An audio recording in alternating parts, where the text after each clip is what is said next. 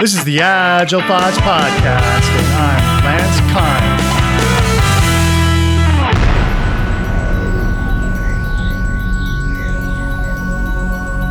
Kine. I'm Will Iverson. I'm the founder of Double Robot, an independent video game studio.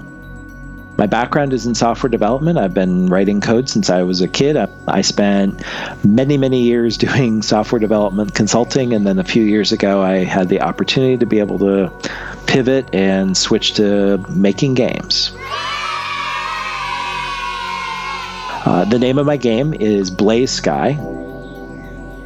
It's a space opera action role-playing game. So the one-liner is Asteroids, the role-playing game. It's got really good three D graphics, four K, looks beautiful, runs really well on even pretty moderately powered machines. Gameplay is super easy. It's pick up and play. So even though it looks like a three D game, screenshots that you could use as desktop patterns, really pretty. The controls are dead simple. You pick it up, easy to play, run around, blow up spaceships, have fun, and that's got a. It's not. It's a role-playing game, so it's got a big story to it as well. The series started in episode one oh five. Go to the show archive to catch up. In this episode, we talk about the details of agile software development.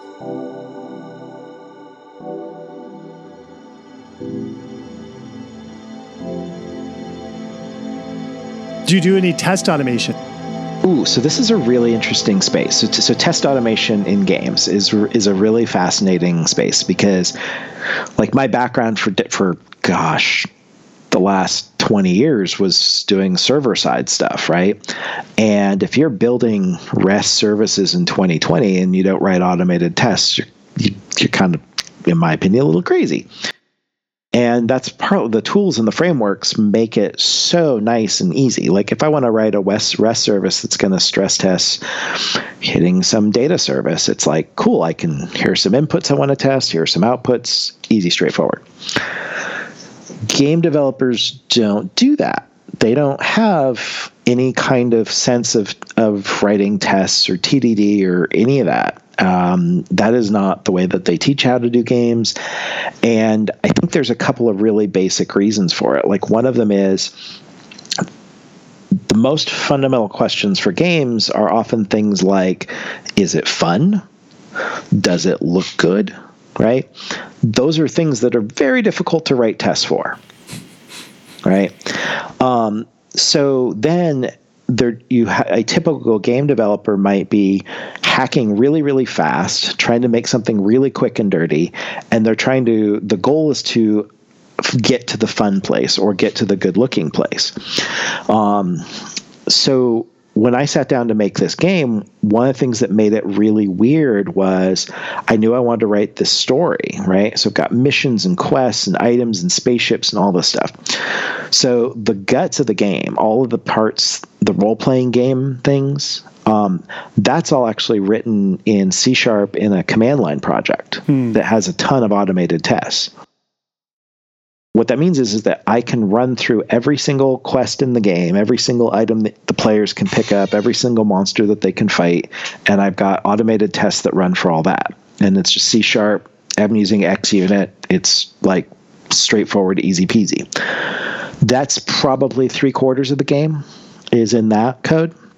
And then I basically treat Unity as a view layer.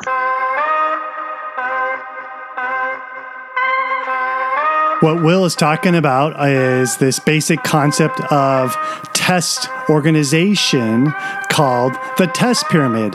Check out Agile Thoughts episode one through six for information on the test pyramid, which is broken up into like U I layers, the middle tier, and the bot base of the pyramid, which is the where the logic is handled with a lot of unit testing.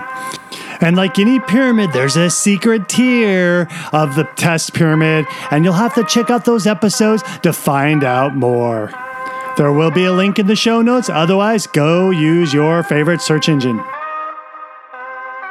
And so it's the graphics, and it draws things on top.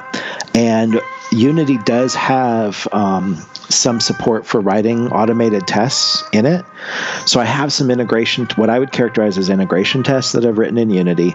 And it's kind of like the old app servers. It's big, it's fat, they're ugly. The tests have a lot of like multi-threaded yielding and waiting in them. So like if you've ever done Selenium testing where you're trying to sit and you're waiting for things to happen a lot because you're mm-hmm. waiting for the browser to do D O M stuff, there's a lot of parallels there. You know, it's, it's, I'm writing uh, these really weird tests. So I'm able to do it. And I'm, I do that especially for a lot of validation between the visual layer and the, the back end that things are hooked up. So for example, like, you know, there's a hundred items in inventory and every one of them needs a sprite to draw in the inventory. Do the sprites exist or will it not? So that way, if I've got some something that could blow up later, it's cool. So that strategy has worked really, really well. I took the, sh- the game to the PAX East, which is a trade show, mm. about two months ago, and the game ran on a you know Razer laptop for the entire show for four days straight. Uh, nice. Didn't crash once. Now, you're mentioning going to a show and you mentioned pitching. Tell me about that. Like, why do you need to do these activities? Why are you going to the trade show? Why? What, what's the value you're there to get? Yeah. Well, uh, the, the short version is to, to act as a, um, a way to validate that what I'm doing is not crazy, right? So, so I guess uh, let me back up a little bit. So about three years ago is when I first started, decided to switch into gaming. And I started, a lot of that first two years was just learning how to use the tools and the frameworks and stuff. And that's another whole story in itself. About a year ago, almost exactly, I took the show to the Game Developer Conference in San Francisco. And it was basically just a prototype. And I literally just made a trailer. So I made the prototype in Unity, and then I took a trailer with me to the, to the Game Developer Conference. And I showed it to a bunch of the people at, at like Xbox and Sony and Nintendo and stuff. And I basically said, you know, what do you guys think? And so they you said, carried your laptop to their table, or do they come to yeah. your event? Or no, I just brought I just brought my phone. They all had a phone. I, oh, okay. Yeah, and I would just grab people at the show, and I'd be like, "Hey, I'm nice. working on a game. What do you think?" And then, would you want to? I, I was talking to people who were the people at those those companies that are responsible for actually um, publishing games. Okay. Right. So they weren't just like randos. I mean, I, I would do that too, but um, they were, they were people who, who were the ones managing the pipelines of the games. Oh, right? Oh, yeah. And I said, you know, here's this thing I'm working on. Do you guys think it would be cool? And they all said, yeah. And I said, okay, you know, do you guys see a ton of games in that space? No. You know, is this something that you think would have some legs? Yeah. So that was a good validation. And then going to PAX at the end of February, that's a video game show. It's like one of the biggest shows in the world. There's PAX Prime in Seattle, which may or may not happen this year, this fall. I don't know. But the point of that was to have a booth and to get, we probably had a couple hundred people walk through that booth. I mean, the booth was busy nonstop for four days. At one point, we had a line with about ten people waiting to play the game. And, you know, people, we'd hand the controller to people and ask them what they thought. And that's, you know, very valuable feedback as a developer on what works, what doesn't, do people like it. Mm. We got a a whole bunch of people wish listed the game right after that. So people would play it. I'd say, hey, you can go up on Steam and you can wish list it. And then a lot of them would do it right off their phone while they're saying, they'd be like, yeah, I'd buy this game. So it's huge. You know, the, the part that's a bummer is if you're just sitting in your, in your office all day working on this thing and you have no idea if anyone will care or want to play it. Right. Right. So getting to show it off and having feedback, you know, what works, what doesn't. Like one of the, the game has a camera in it that is very dynamic and moves around a lot. And for ninety-nine percent of the people who walked by, they thought it was awesome and it looked really cool and everything. And we had like a, you know, there's one woman who was like, oh, I get, it's making me motion sick. And the one other person who's reported that's actually my wife.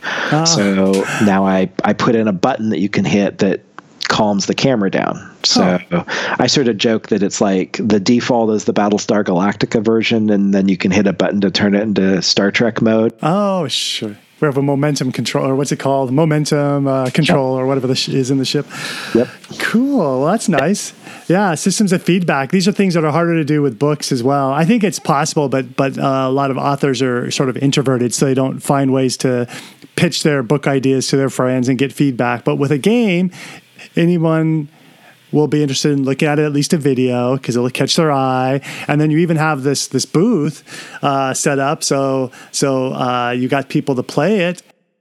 Is that pretty expensive, by the way? So you had to invest something in, into this, it sounds like. Yeah, I mean, expensive is relative. You know, I mean, it was like, you know, the booth was only, wasn't that expensive. It was like a grand for the booth. And then okay. um, I had two people come with me to help out on the show, and I covered their hotels and bought nice dinners for them and stuff. They were nice enough to to just want to come and get to hang out and get to go to PAX and stuff. So, so I mean, it was it was not like nothing. I mean, I guess, but it's all relative, right? Is a couple grand to do a trade show expensive or not? I don't know that. that yeah, that all depends. Yeah, I mean, uh, to put it another way, we got enough pre-orders that if the pre-orders convert the way that they typically convert according to industry standards, um, the show paid for itself.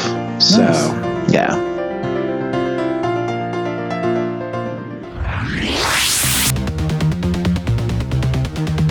Ace is an agile consultant who shares space with a coffee shop in order to save on the rent. Meet this hard-boiled agile consultant and follow his adventures on helping his clients become agile no matter the circumstance.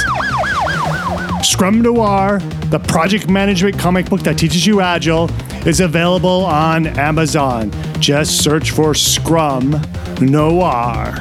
N O I R.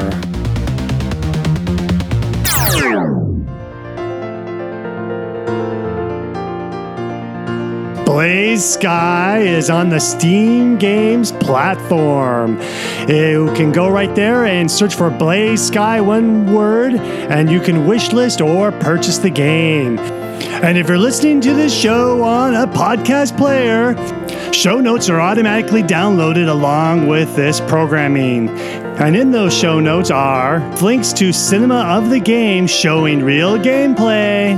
Otherwise, come over to the website and you'll find the same show notes and links.